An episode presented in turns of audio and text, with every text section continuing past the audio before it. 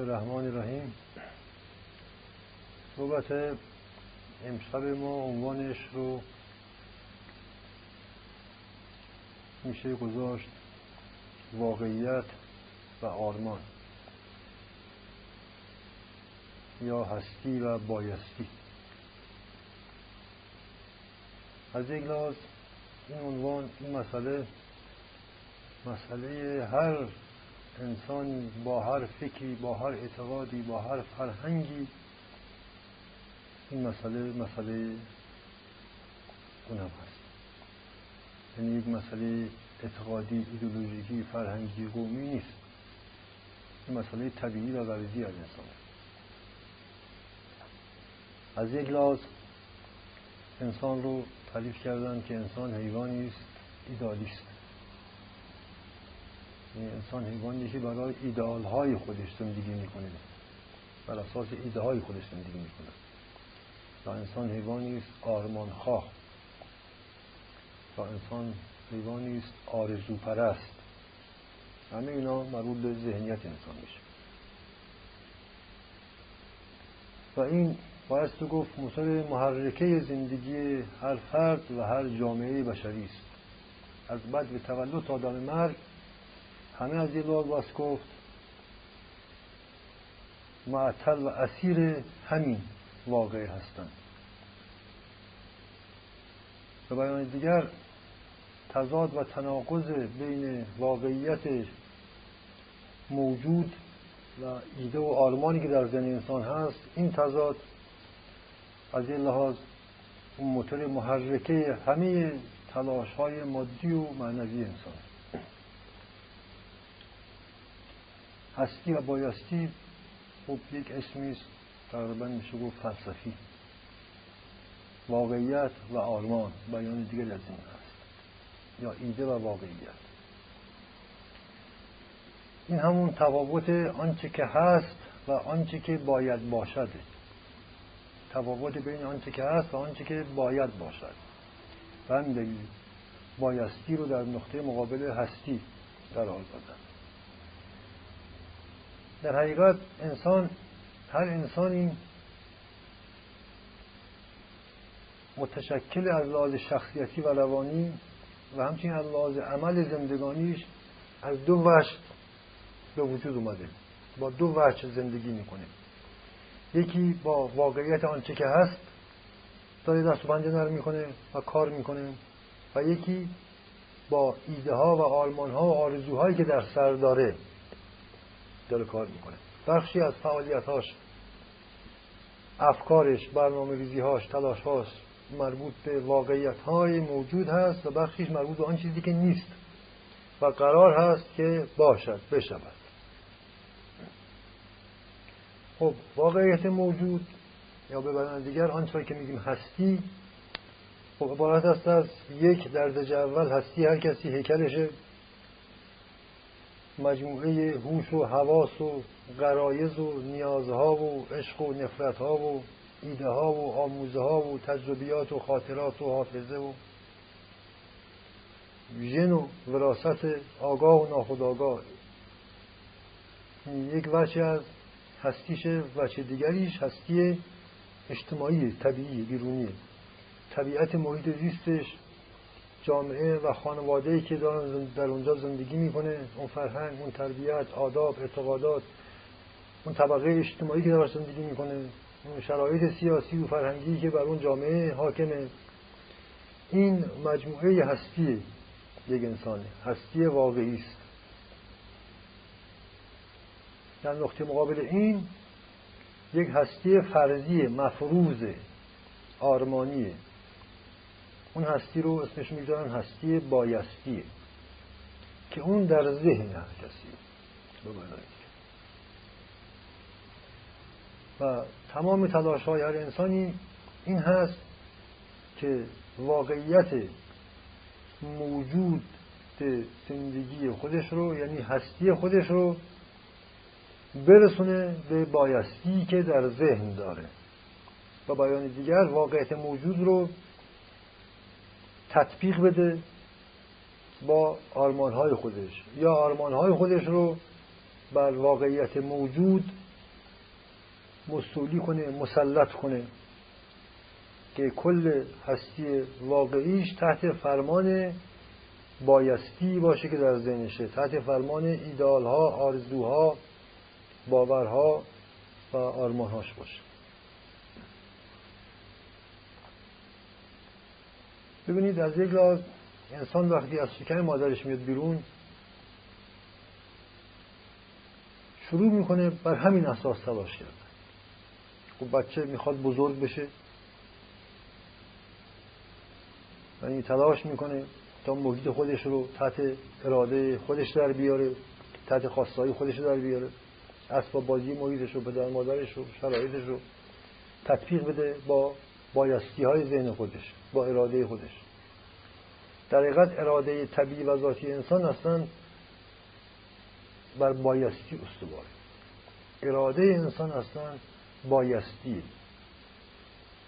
یعنی امر می‌کنه به شدن. اراده انسان در واقع باز گفت مثل اراده خدا تکوینی کونه.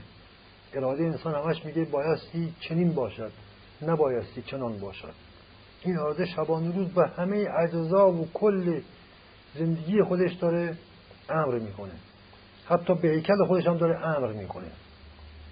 که مثلا خب بخور پاشو حرکت کن راه برو رشد بکن. این ادامه داره. تا تقریبا میشه گفت بخش عظیمی از عمر تمام کودکی و نوجوانی و جوانی رو در بر می‌گیره. این مرحله. یعنی تلاش برای تحت فرمان در آوردن هستی. هستی رو تحت فرمان بایستی ذهن خود در آوردن این بایستی همون اراده است در حقیقت.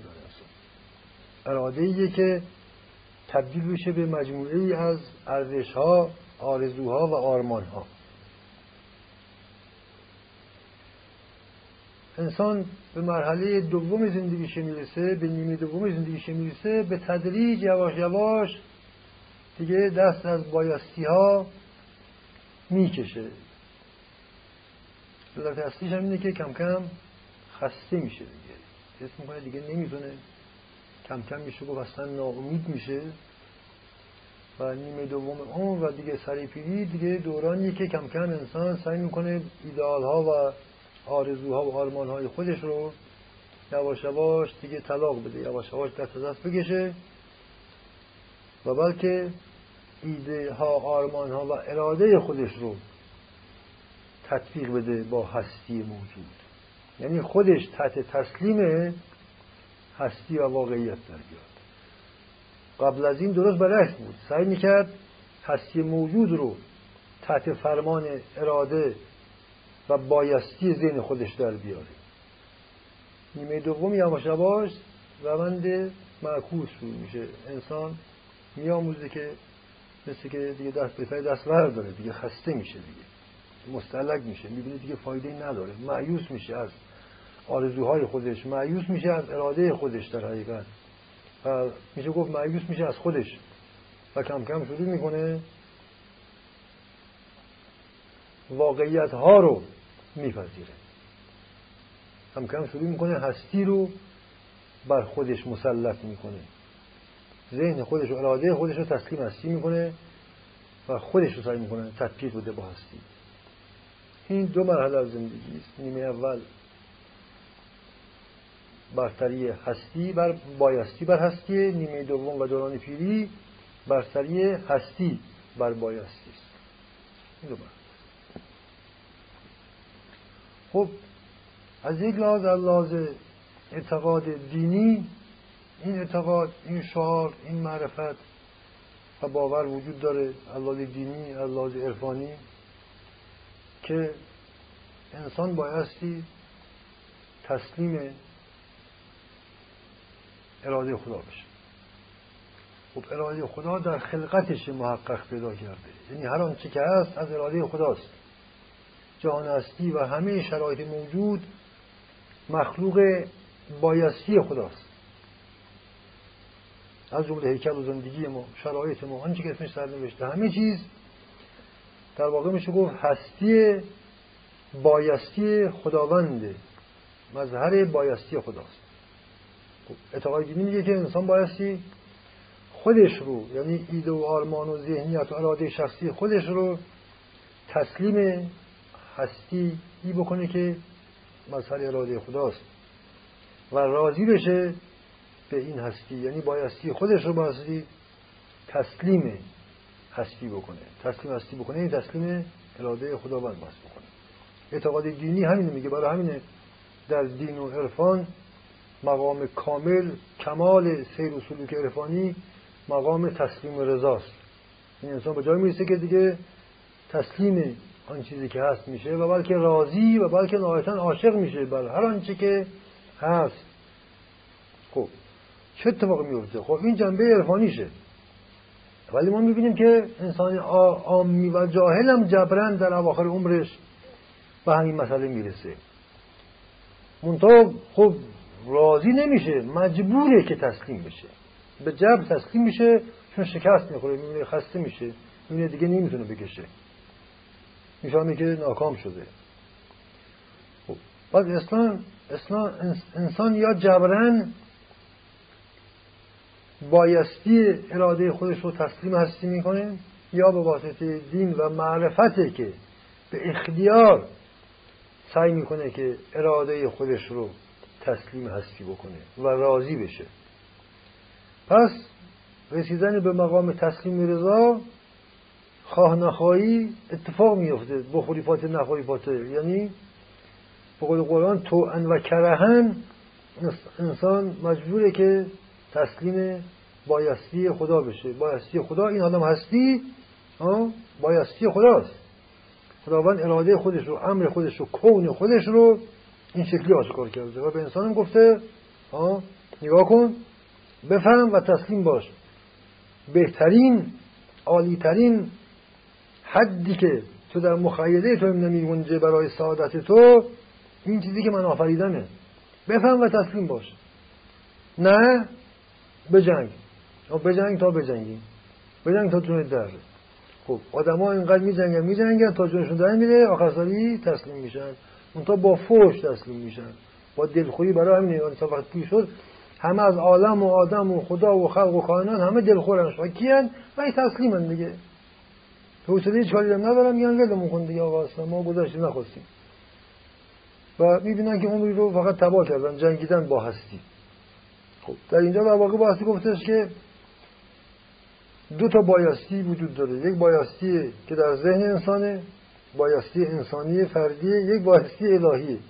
این دو تا بایستی در جنگ با هم دیگه انسان رو مشغول کرده.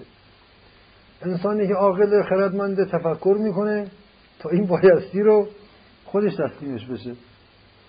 مثل با زبون خوش تسلیم این بایستی خدا بشه. آدمی که قول داده گردن کلفته به زور دگننگ تریفیری تسلیم میشه. خب این تا اینجا صحبت رو فعلا داشته بشه در حقیقت انسان تعریف دیگری از انسان اینه که باز گفت انسان یک حیوان تراژیک. تراژیک یعنی عاقبت به شر. تراژیک یعنی انسان حیوانی است که حتما در این دنیا شکست می‌خوره. شکست انسان در این دنیا حتمی نیست برای همینه که تاریخ حقیقی و پس پرده زندگی عالم عامی در این دنیا شکستی است حتمی. آنهایی که به نظر می‌رسن که اینها پیروزمند شدن در این دنیا باز گفت اینا فقط هنرمندایی بودن که تونستن ما رو بفریبن که ما باور کنیم که اینا پیروز شدن. همه در دنیا شکست می‌خورند. این یک اصلی است قطعی. همه در دنیا شکست می‌خورند. از عالم و آمی از کافر و مؤمن تا خود انبیا و اولیا هم در این دنیا شکست می‌خورند. یعنی دین اینها در دنیا همیشه شکست خورده دیگه. مگه نه؟ اینکه اکثر اینا کشته شدن بماند حالا اینو ملاک نمی‌گیریم. دین اینها. اینا البته برای جون مهم نبود که کشته بشن اینا این آرمانشون این بود که دین اینها در این دنیا چکار بشه؟ تحقق پیدا کنه دیگه. تمام ارزش های منبیشون به فعل در بیاد. چه این چیزی اتفاق افتاد؟ نخیر هرگز. در تاریخ هم اتفاق نیفتاده. یعنی بعدشون هم اتفاق نیفتاده. ولی بر حسب ظاهر پیروانشون در طول تاریخ ظاهرا بیشتر شدن. ولی چی؟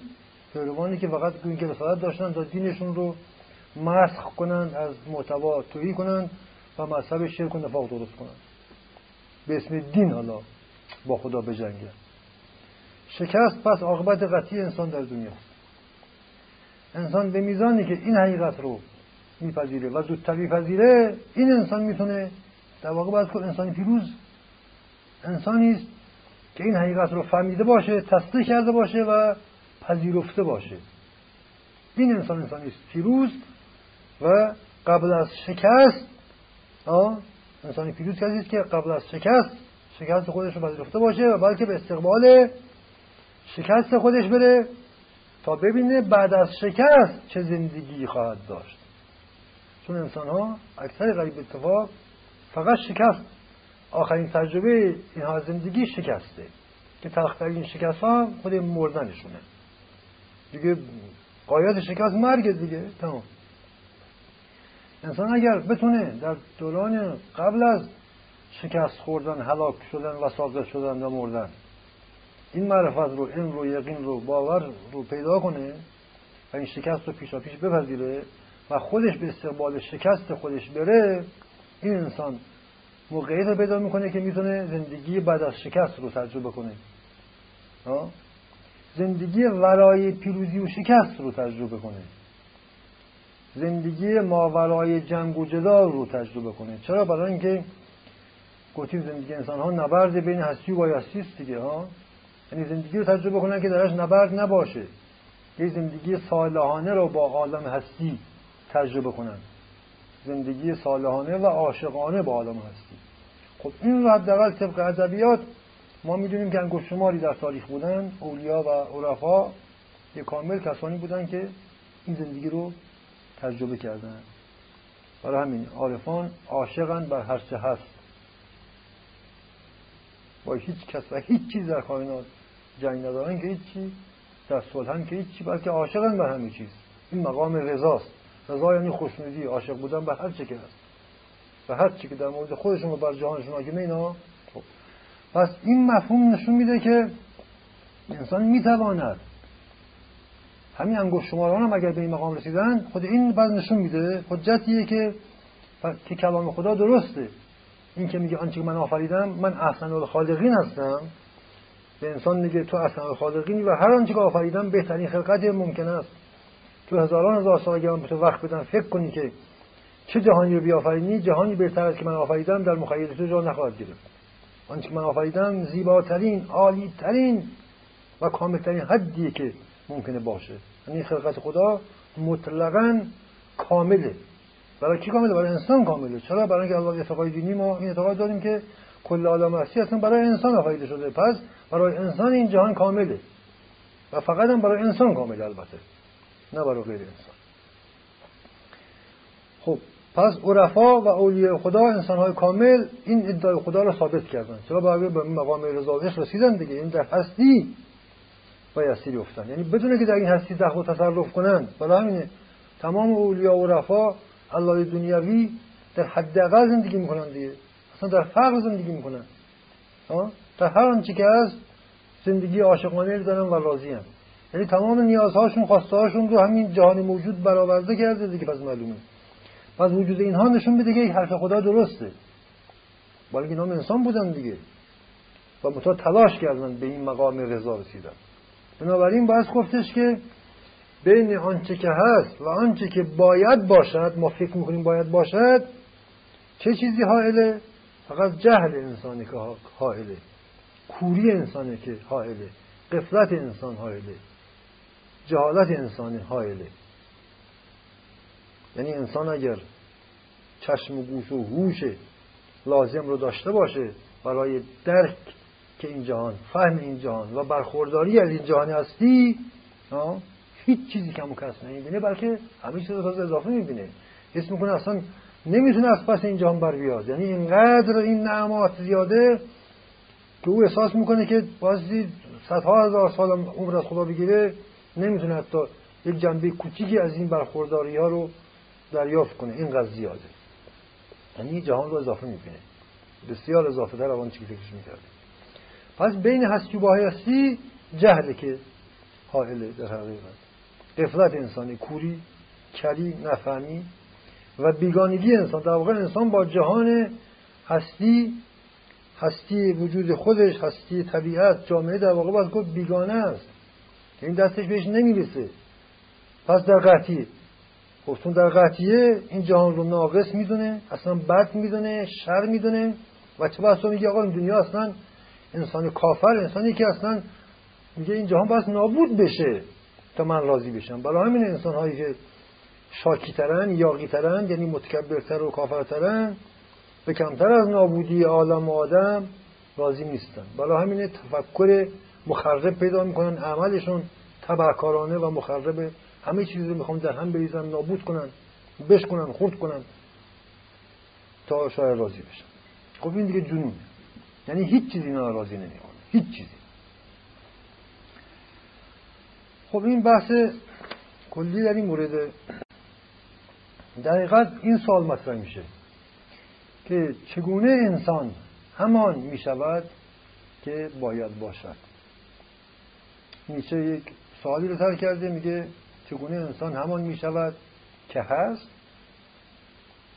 در حقیقت این سوال ترش الله منطقی اشکال داره. در واقع باید گفت سوال رو باید اصلاح کرد که چگونه انسان همان می‌شود که باید باشد؟ یعنی هستیش همون بایستیش میشه.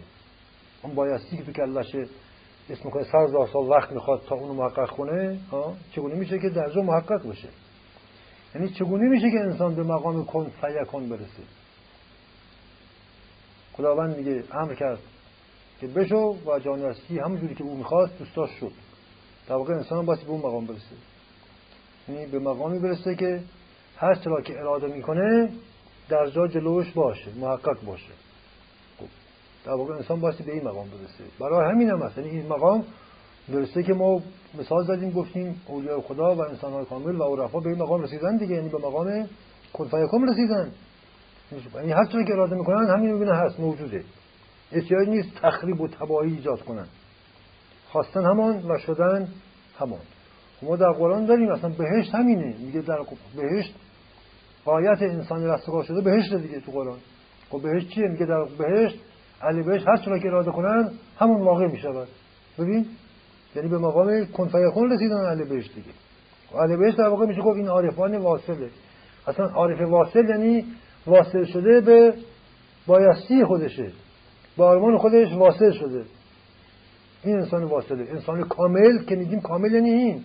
انسان کامل کسیه که هر آنچه را که دوست داره همان هست همون رو میابه جان هستی آرمانشه. هیچ چیزی نه کم می‌بینه نه اضافه می‌بینه. این تعریف انسان کامله. کمال انسانه. خب ما می‌بینیم این کمال اصلا اراده ذاتی همه انسان هاست همه انسان ها ارادهشون اینه که هر چیزی دارش می‌خوان اون بشه دیگه. این اراده در بچه ها هست و در پیری هست. در واقع همه انسان ها که دارن تلاش می‌کنن و زحمت می‌کشن رنج می‌کشن برای اینه که بتونن آنچه که می‌خوان رو تحقق بدن دیگه. آه؟ منتها راه روششون غلطه. هر چی بیشتر تلاش می‌کنن از همون چیزایی هم که داشتن هم دستشون کوتاه میشه. برای همینه که انسان ها این شکلی هر چی که عقب برمیگردن حسرت گذشته می‌کنن یعنی کاش دیروز. یا اون اکثر غیبت انسان ها برای چی با حافظهشون با خاطراتشون حال می‌کنن؟ آه؟ این, این چه حقیقتی رو در واقع اصراف می‌کنن این حقیقت که هرچی که بیشتر تلاش کردن که آرمان ها و آرزوها و بایستی هاشون رو تبدیل به هستی کنن موفق نشدن که هیچ. همون چیزهایی هم که مطابق میل خودشون بود داشتن و دوست می داشتن و می‌بینن دیگه ندارن از دست دادن. یعنی خسران خسران عظیم از دست دادگی عظیم. یعنی شکست کامل. خب. حالا این چارچوب کلی بحث است. حالا این مقدار بیایم به نوع و ماهیت انواع بایستی ها آرمان های مقدار انسان اصولا دو نوع آرمان داره.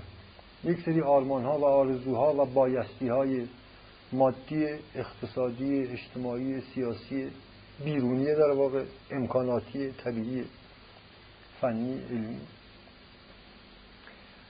و یک سری آرمان های معنوی و روحی روحانی آرمان های کمالی در واقع بایستی گفت. مثل اینکه انسان دوست داره عالم باشه دوست داره قدرتمند باشه دوست داره شجاع باشه دوست داره صادق باشه دوست داره مثلا پاک باشه دوست داره عادل باشه دوست داره زیبا باشه دوست داره که دوست داشتنی باشه. اینا هم آرمان های معنوی آرمان های باطنی هویتی شخصیتیش. این دو نوع آرمان خواهی خب طبیعتا آرمان های معنوی و روحانی خب البته بر حق خب طبیعیه. در حقیقت باید گفت اون آرمان خواهی و انسانهای بایستیگرا و آرمانگرایی که آرمانهای مادی دارن و می‌خوان در بیرون چیزهای پدید بیارن خب اینها همیشه شکست می‌خورن. یا به اون خواسته هاشون نمی‌رسن اگرم به اون ساختار بیرونی آرزوهاشون می‌رسن اون محتوا دیگه توش نیست. انسان می‌خواد مثلا صاحب خونه بشه. حس می‌کنه اگه صاحب بشه چه آرامیشی چه خوشبختی. چه عشقی تو خونه 20 سال حال می‌کنه. صابخونه میشه خونه رو خرید رفت توش نشست خونه رو ساخت رفت توش نشست. می‌بینه تنها چیزی که توش نیست خوشبختی و عشق و لذت و آرامش. ببینید یعنی یا اصلا نمی‌رسه یا اگر رسیدم به قول معروف جاتره بچه نیست. درش خوشی و خوشبختی و سعادت توش نیست. خب ولی آرمان دیگر گفتیم آرمان معنویه. یعنی آرمانیه که انسان اینقدر یعنی این انسان یک انسان آرمانخواه کاملتر و عاقلتری در واقع یعنی فهمیده که بایستی این ارزش در درون خودش باستی پیدا کنه. خب این یک انسان معنوی است انسان متدین انسان اهل معرفته این انقدر فهمیده که آرامش باطنی است دنبال یک سری ارزش باطنی میگرده. خب این انسان خب انسانی هستش که تلاش کنه راه معرفت رو معرفت نفس رو پیشه کنه. یعنی راه عرفان رو پیشه کنه این به هدف خودش خواهد رسید. چرا؟ برای اینکه ما میگیم بین هستی و بایستی جهل انسان قافله خب بنابراین انسان به میزانی که بر معرفت خودش بر بصیرت خودش بر حکمت خودش میافزاد می‌تونه جهان بیرون رو یواش یواش مظهر حقیقتی که گم کرده جهان بیرون رو همون بهشت گم شده می‌بینه همین جهان موجوده بهشت گم شده. و در حقیقت ببینیم اون همه دنبال بهشت گم شده هستن. خب اون آدم حوا هم چه شد که از بهشت اومدن بیرون؟ این خروج از بهشت خروج جغرافیایی فیزیکی نبود خروج باطنی بود. اونها در همون بهشت طبق روایت قرآن و کتاب آسمانی اونها در همون بهشت با بهشت به اون بحث رسیدن. چون به اون بحث رسیدن دیگه خب خروج کردن. این خروج هم باطنی بوده. ظاهری و فیزیکی نبودن یه دری نداشت بگن از این در برو بیرون. این در بهشت دچار وسوسه ابلیس شدن. ما تو قرآن داریم. ها؟ و کم کم به این فکر افتادن که چقدر کنن که جاودانه بشن؟ و ابلیس اومد گفت برید به این شجره نزدیک بشید. ها؟ تا جاودانه بشید. پس ببینید پس اینا احساس جاودانگی رو در بهشت از دست داده بودن. یعنی بهشت دیگه به اینا حس جاودانگی نمی‌داد. حس جاودانگی یعنی حس عزت حس لذت حس رضایت دیگه. در واقع میشه اینا در همون بهشت که بودن بهشت رو از دست داده بودن. بهشت پس در واقع میشه گفت اون ایمان و اون بصیرت بود که واسه ابلیس از دست رفته بود و اینا در همون بهشت دیگه بهشون خوش نگذشت و دچار دغدغه شدن دچار حراس شدن. همینطور که ما در این حیات دنیا هم تمام حراس های ما حراس نابودیه حراس مرگ و نیستیه. هر ترسی که داریم منشأش ترس از نابود شدن خب ببینید پس در واقع همه دنبال بهشت گم شده است. یعنی یک جایی یک شرایط یک وضعیتی که در اونجا احساس امنیت جاودانه و احساس حیات جاوید خب بنابراین پس مسئله از اول هم مسئله بصیرت بوده مسئله ایمان بوده. انسان به میزانی که اون بصیرتش و اون روح و روحانیتش و اون نگاه و فهم روحانیش رو از دست داد دوچار نقصان شد و احساس کرد که کم داره جهان. جهان کمه باید بره جون بکنه یه فکری یه خاکی به سر خودش بریزه. تا بتونه خودش حفظ کنه تا نابود نشه تا از گشنگی نمیره تا در خطر نیفته. و خب بنابراین این دو نوع آرمان که صحبت شد و بعد میشه گفت این آرمان خواهی بشر رو یک دستبندی دیگری هم وجود داره. پس یک این آرمان خواهی یک آرمان خواهی دنیوی است. این گمراهی قفلت به شکست می‌رسه حتما. و یک آرمان خواهی معنوی است به این معنا که انسان فهمیده که جهان کامله درسته. خودشه که کم داره خودشه که عیب پیدا کرده خودشه که کور شده خودشه که دوزخ زده شده خودشه که شیطان زده شده. بل باید این شیطان از خودش بیرون کنه. این ظلمت رو از نفس خودش باید بیرون کنه. یه کاری باید با خودش بکنه. جهان هستی کامله. خودش هم کامل بود. ولی به واسطه لمس ابلیس دچار نقصان شد. نقصان نقصان روحی است روانی است معنوی است. این رو باستی احیا کنه. خب این روش روشی درستی است. وقتی که وقتی میگیم اولیاء خدا عارف واصل انسان کامل کسی یک دونسته نقص رو در خودش جبران کنه. این ابلیسیت رو ابلیس رو از خودش پاک کنه. دو مرتبه به وضعیت ازلی برسه یعنی آدم بشه. این که میگیم آدمیت کماله ولی همینطوره. تا بشه اون آدم بشر بشه. به اون موقعیت برگرده. که بشه واقعا بشه اشرف مخلوقات. ها و عالم هستی برای او چی بشه؟ بهشت بشه. که عاشق باشه برای هر آنچه که هست. یا آرمان خواهی دیگه هم داریم. در واقع میشه گفت این دو نوع آرمان و آرمان خواهی رو کلا میشه گفت باید به دو دسته میشه تقسیم کرد. نوع فردیش و نوع اجتماعیش. یعنی یه دی هستن که واسه ثروت رو رفاه رو عزت رو دنیا رو فقط برای خودشون می‌خوان. یه دیم هستن که همین ها رو برای همه می‌خوان. خب اینها کسایی هستن که آزادی خواهان مبارزان عدالت آزادی برابری مساوات. اینایی که مخصوصا در نسلهای اخیر در قرون اخیر پیدا شدن که بانیان مسلحین اجتماعی نامیده میشن. خب اینا کسایی هستن که این آرمان رو برای همه می‌خوان فقط برای خودشون نمی‌خوان. خب اینها میشه گفت در واقع ایدولوگ ها و فلاسفه هستن که به صلاح مدینه های فاضله بنا نهادن. که معروفترین اینها سوسیالیسم ها بودن. لیبرالیسم سوسیالیسم دو تا از آرمانخواهی و مدینه فاضله که برای عامه بشر می‌خوان. خب ما دیدیم به همین تجربه دست چهار قرن اخیر که این لیبرالیسم و سوسیالیسم و همچنین ساینتیزم یعنی علمگرایی به میزانی که هر چی که پیشتر و پیشتر اومد ما دیدیم که اینها هم پاس به شکست رسیدن. این ایدولوژی ها هم به شکست رسیدن. یعنی چه این آرمان خواهی دنیوی چه فرقی باشه چه اجتماعی هر دوتاش قایتش شکسته. این شکست فردی اون شکست کلانه شکست اجتماعی.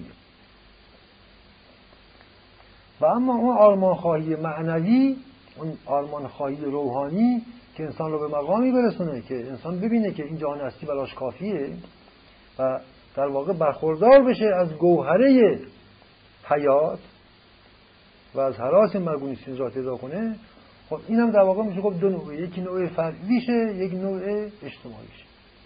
آرمان خواهی روحانی از نوع اجتماعیش همون راهی بوده که انبیاء الهی بنیان گذارش بودن. پیامبران بعد از اونها اولیای خدا بعد از اونها عرفا اینا همه رسالت اجتماعی هم داشتن همشون. و بیان دیگر میشه گفت آرمان خواهی معنوی و روحانی نمی‌تونه در فرد متوقف بشه. خود خود به جامعه هم سرایت پیدا می‌کنه. طبیعتا سرایت پیدا می‌کنه. یعنی یک فردی اگر به واسطه معرفت تسکیه نفس به چنین مقامی رسید خب اون مسئله رضایت میشه دیگه. همه مردم دورش چی میشن؟ جمع میشن. خود به خود مردم به رجوع می‌کنن. که از این برخوردار باشن. برای اون مسئله عزت مسئله آزادگی مسئله سعادت و رضای دیگه. خب مردم به اون نزدیک میشن که خب او چه کار کرده که اینقدر راضیه؟ خود به خود آرمانخواهی روحانی و باطنی خود به خود نمی‌تونه فردی باقی بمونه. خود به خود در ذات خودش دارای رسالت همینطور که انبیاء الهی رسالت داشتن اولیا رسالت داشتن. این دو خب رسالت انبیا با اولیا خب البته تفاوت داشت. خب بنابراین با یک نظر اجمالی بر کل تجربه بشری مخصوصا تجربه انسانی مدر از این اصل حاکمیت ایدولوژی ها بود. ایدولوژی ها یعنی مذاهب و مکاتب آرمان شهری مدینه های فاضله. انواع و اقسام داره. دو تا مشهورترینش گفتیم لیبرالیسم و سوسیالیسم و ساینتیزم. اصالت علم تکنولوژی اصالت برابری و اصالت آزادی ما دیدیم که هرچی که این اصالت ها بیشتر عمل کردن بیشتر اومدن نتیجهش رشد نارضایتی انسان از زندگیش بود. و دیگر هرچه که های ذهنی انسان در جهان بیرون تحقق پیدا کرد انسان راضیتر و آرامتر و متینتر و سعادتمندتر نشد. شاکیتر دیوونتر رنجورتر معذبتر و انواع و اقسام عذابها که اصلا سابقه نداشت. در قلمرو این ایدولوژی های مدرن و مدرنیزم پیدا شد. یعنی انسان به میزانی هم که تونسته طبق این ایدولوژی های عمومی و بهشت اجتماعی بهشت های اجتماعی تونست موفق باشه در اتفاقا در موفقیت هاش دچار شکست ها و ناکامی هایی شد که در تاریخ گذشته سابقه نداشت. یعنی هیچ شاکیتر شد. و همین دلیل انسان امروز انسان دیوانه است که کل کره زمین رو می‌خواد نابود کنه. همه جالب زمین و آسمان رو داره تباه می‌کنه. ببین در همه چیز داره دخل تصرف می‌کنه. تا شاید در این دخل تصرف های یه چیزی به دست بیاد تا راضی کنه. تمام تکنولوژی جدید دخل تصرف در ذات ماده است دیگه ژنتیک کلونین پیوند ژنتیک فیزیک اتمی ذره های بنیادین سلول های بنیادین. ببین اینا دیگه پیشرفت‌های علم هستن. همه اینا برای اینه که داره در ذات طبیعت و عالم هستی میده تا این طبیعت و عالم هستی رو از ذات دیگرگون کنه تا از اون چیزی بسازه تا بتونه انسان رو راضی و خوشبخت کنه. خب ولی این جنون دیگه افسار گسیخته شده. بقول معروف انسان که عقل داشته باشه مش نتونه خرواره تا همین جایی که آمده به انسان نشون میده که این روش تبدیل جهان و تبدیل کردن جهان کن کردن در واقع طبیعت خدا زیرورو کردن تخریب کردن به واسطه دانش و تکنولوژی فقط امراض فساد تشعشعات اتمی دود و گاز و گاز و انواع اقسام ویروس ها و بیماری های جدید در اومده که بشر رو اصلا نسلش رو داره از روی زمین برمیداره. خب خود همین نشون میده که این راه به نابودیه ولی بشر بخون نیست. مثل یک جنبه است. جنبه دیگه هم ایدولوژی اجتماعی بوده. سوسیالیسم دموکراسی لیبرالیسم. اینها ما دیدیم دیگه. هرچی که ایدولوژی موفقتر عمل می‌کنند اون جوامع جهنمیتر و شاکیتر میشه. اصل جدید؟ اصل قایت شکفه و شکایت و تقیان و نارضایتی انسان در جهان بشر هرگز اینقدر ناراضی و شاکی و دیوانه نبوده. حالا همینه که مواد مخدرها روز به روز دارن انواع قوی و قویترش درست میشن. به این بشری که دیوونه شده می‌خواد زمین و زمان رو نابود کنه رو آرامش بدن که بیشتر سر جاش. که خودش رو نابود نکنه. این بشر به جون خودش افتاده. خودکشی ها چیه؟ این بشر اصلا از وجود از بودن خودش حتی شاکیه و نمی‌خواد باشه. کار به اینجا رسیده. خود این به حال به هر انسان عاقلی میگه آقا این روش این راه غلطه. برگرد. برگرد. به کجا برگرد؟ به خودت برگرد. هر چه جهانی بیرون رو تو زیرو رو کردی تو رو یه ذره خوشبختتر و راضیتر نکرد. یک ذره آرمان تو رو محقق نکرد. حالا برگرد با خود با خود یه کاری بکن. تو اینقدر طبیعت رو زیرو کردی کمی خودت رو زیرو رو کن کم دکاف بکن. ببین توی تو چیه؟ نکن شاید اشکال از تو باشه. ببین بشر شما نگون هیچ کسی از خودش اشکال می‌بینه نه. همه نابغه علامه دار انسان کاملا. اشکال از جهان بیرونه از طبیعت از اقتصاد از سیاست از ننه باباست از مردمان از فرهنگ اینا واسه نابود بشه تا من خوشبخت بشم. و بشر بکن نیست این رو. هرچی که آرمان ها و ایدال هاش رو تونسته بیشتر محقق کنه دیوون سر و شاکیتر شده و عذاب خودش رو افسوده. برای همین بشر امروز همش میگه ای کاش دوران پدران ما چقدر خوب بود. این نجات پرستی و گذشته پرستی و تاریخی گری بشر جدید خود نشان دهنده اینه که بشر هر چیز جلوتر داره میره ناکامتر و شک بیشتر داره شکست می‌خوره و هیچ پوشتر میشه. و بازم ول بکن نیست. واضح نیست بشر برگرده. ببین امر دین قول از میگه ها؟ ای بنی آدم بیست دیگه بیست و برگرد. به کجا برگرد؟ به خودت برگرد. لحظه این در خودت تحمل کن. شاید اشکال از خودته که چی تو راضی نمی‌کنه. این امر دینه. حالا این امر دین همیشه امر رجت و دلجت به خود به خیشتن خیش. در واقع ببینید آنچه که میگیم عرفان قلم روی رضا هست رضای بر هر چی که هست رسیدنی به مقام عشق و رضا. از یه لحاظ عرفان ما می‌دونیم یعنی خودشناسی دیگه. عرفان دو روی داره. یک وجهش خودشناسی است یعنی کندوخاف در درون خوده. یک وجه هستی شناسی جهان شناسی جهان شناسی عرفانی جهان شناسی علمی فنی فیزیکی شیمیایی بیولوژیکی نیست. جهان شناسی عرفانی جهان شناسی از جنس شناخت جهان در جهت کمال جهانه. یعنی نگاه کردن به جهان در این جهت که من نگاه کنم که آنچه که من می‌خواهم در نقد جهان موجود است. عرفان در واقع آن اگر نوعی فلسفه حساب بشه آن فلسفه است که بایستی رو در هستی می‌بینه. ایدئال رو در رئال می‌بینه. آرمان رو در نقد می‌بینه حقیقت رو در عین واقعیت می‌بینه. عرفان یعنی این. عارف کسی که اون حقایق و اون بهشت گم شده و اون آرمان های لدنی و ازلی و آسمانی رو در زمین و نقد و موجود می‌بینه. خب بس می‌بینه یعنی چی؟ بس می‌بینه دیگه. بس بصیرت پیدا کرده. بس هوشی پیدا کرده. چشمی پیدا کرده. فهمی پیدا کرده که می‌بینه. چون می‌بینه ازش برخورداره دیگه. رضا راضیه. بنابراین اون مقام رضا در عرفان قناعت و نمی‌دونم ریاضت نیست. این عرفان نیست نه. عارف حقیقی به مقام رضا رسیدن این کسیه که از تمامی های قلبی خودش برخورداره. چگونه برخوردار شده؟ آیا جهان او جهان دیگری است؟ نه همون جهانی که همه باش زندگی می‌کنن. نگاه او و فهم او هوش و گوش و شنوایی و لمس و بو و شامه او فرق کرده. لذا با نفسی که می‌کشه با هر چی که هست که می‌خوره با تماشایی که از جان می‌کنه تمام آرمان ها و نیازهای روحی و معنویش هم برخوردار میشه. آنچه او رو برخوردار کرده معرفتشه معرفت نفس.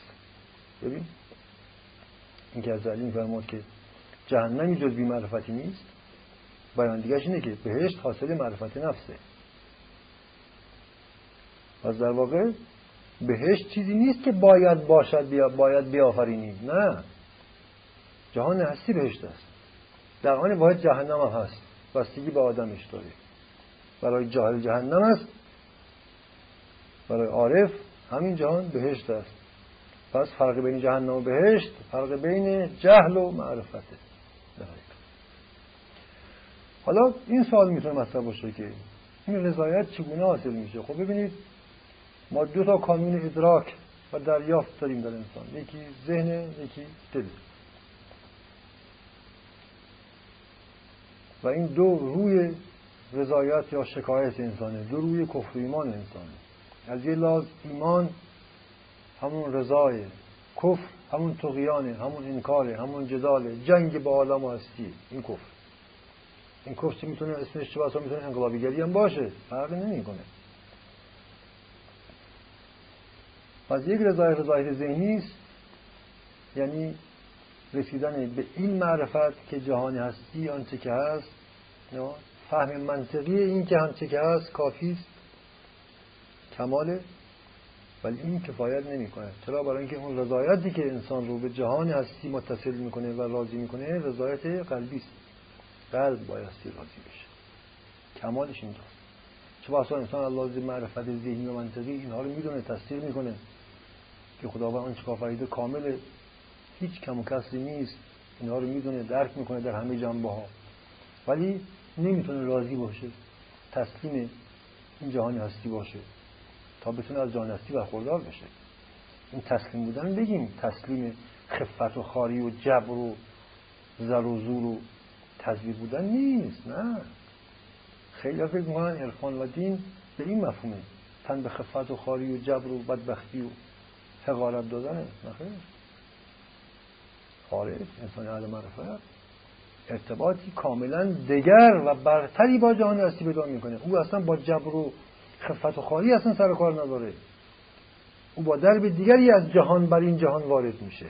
در اونجا هیچ خبر از این زجر و زور و بدبختی و حقارت و فقارت توش نیست. جهان سراسر عزت رحمت لطف غرور و قداست شرافت انسان که این جهان خب بنابراین ما گفتیم که رضایت نهایتا باسی قلبی بشه. یعنی یک معرفت ذهنی داریم یک معرفت قلبی داریم. معرفت تا قلبی نشه رضایت تا قلبی نشه انسان به مقام رضا نرسیده.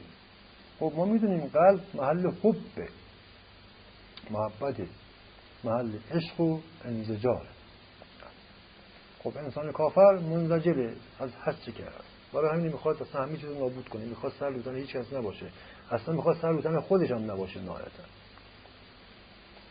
خب بنابراین پس واضحه.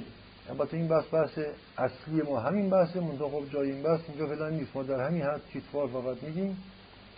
حلاز معرفتی نیز ما می‌دونیم که دل بایستی راضی و عاشق باشه. پس دل بایستی عاشق بشه. تا انسان راضی بشه و از درب بهشتی به جهان نگاه کنه. خب عشق چگونه حادث میشه؟ چگونه اتفاق میفته باز هم مثل همیشه میریم سر صحبت همیشگیمون که چی؟ که بی امام کافر است. بی امام کافر است یعنی بی امام شاکیست بی امام در قطعیه بی امام در جهنمه بی امام رو هیچ چیزی نمی‌تونه لحظه راضی و شاکر بکنه.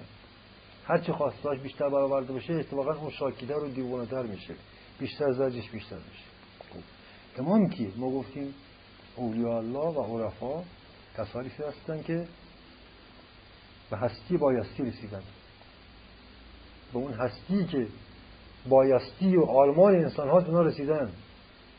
یعنی حقیقت رو در واقعیت نر می‌بینن و ازش برخوردارن. خب. و اینا در واقع باید گفت مثل عشق دیگه. مثل عشق به خدا هستن. مثل محبت و دوستی و صلح با کائنات هستن. برای همین گفته میشه که انسان کامل انسانی است که به مقام صلح با آدم آدم رسیده. همه چیز دوست داره. برای اصلا چیزی بدی نمی‌بینه. هیچ چیز بد نمی‌بینه. هیچ چیز ناجور نمی‌بینه. اصلا عیبی نمی‌بینه که. باید چشم دیگری فهم دیگری پیدا کرده. خب. فقط ارتباط با یک عارف با این انسان که به مقام رسیدن متصل شدن به وجود اونها در واقع متصل شدن به این عشقه. متصل شدن به کارخانه چنین واقعی است. در واقع میشه گفت وجود اینها دربی است که هر کس بر اینها وارد بشه از این درب بر هستی بایستی وارد میشه. یعنی بر آرمان شهر وارد میشه بر بهشت خودش وارد میشه. از درب وجود اینها. برای اینکه خود اونها به این مقام رسیدن. هر کس به اونها ملحق بشه در واقع باید گفت به اون بهشت موعود در این جهان ملحق میشه. یعنی بر عشق جهان بر کمال جهان بر جلال و جمال و جبروت عالم هستی وارد میشه. این بحثی که ما البته همیشه داریم. در رابطه با امامت مسئله معرفت نفس. چرا؟ برای اینکه امام یاری میده به تو که اهل باطن بشی خوب تا بر خودت وارد بشی.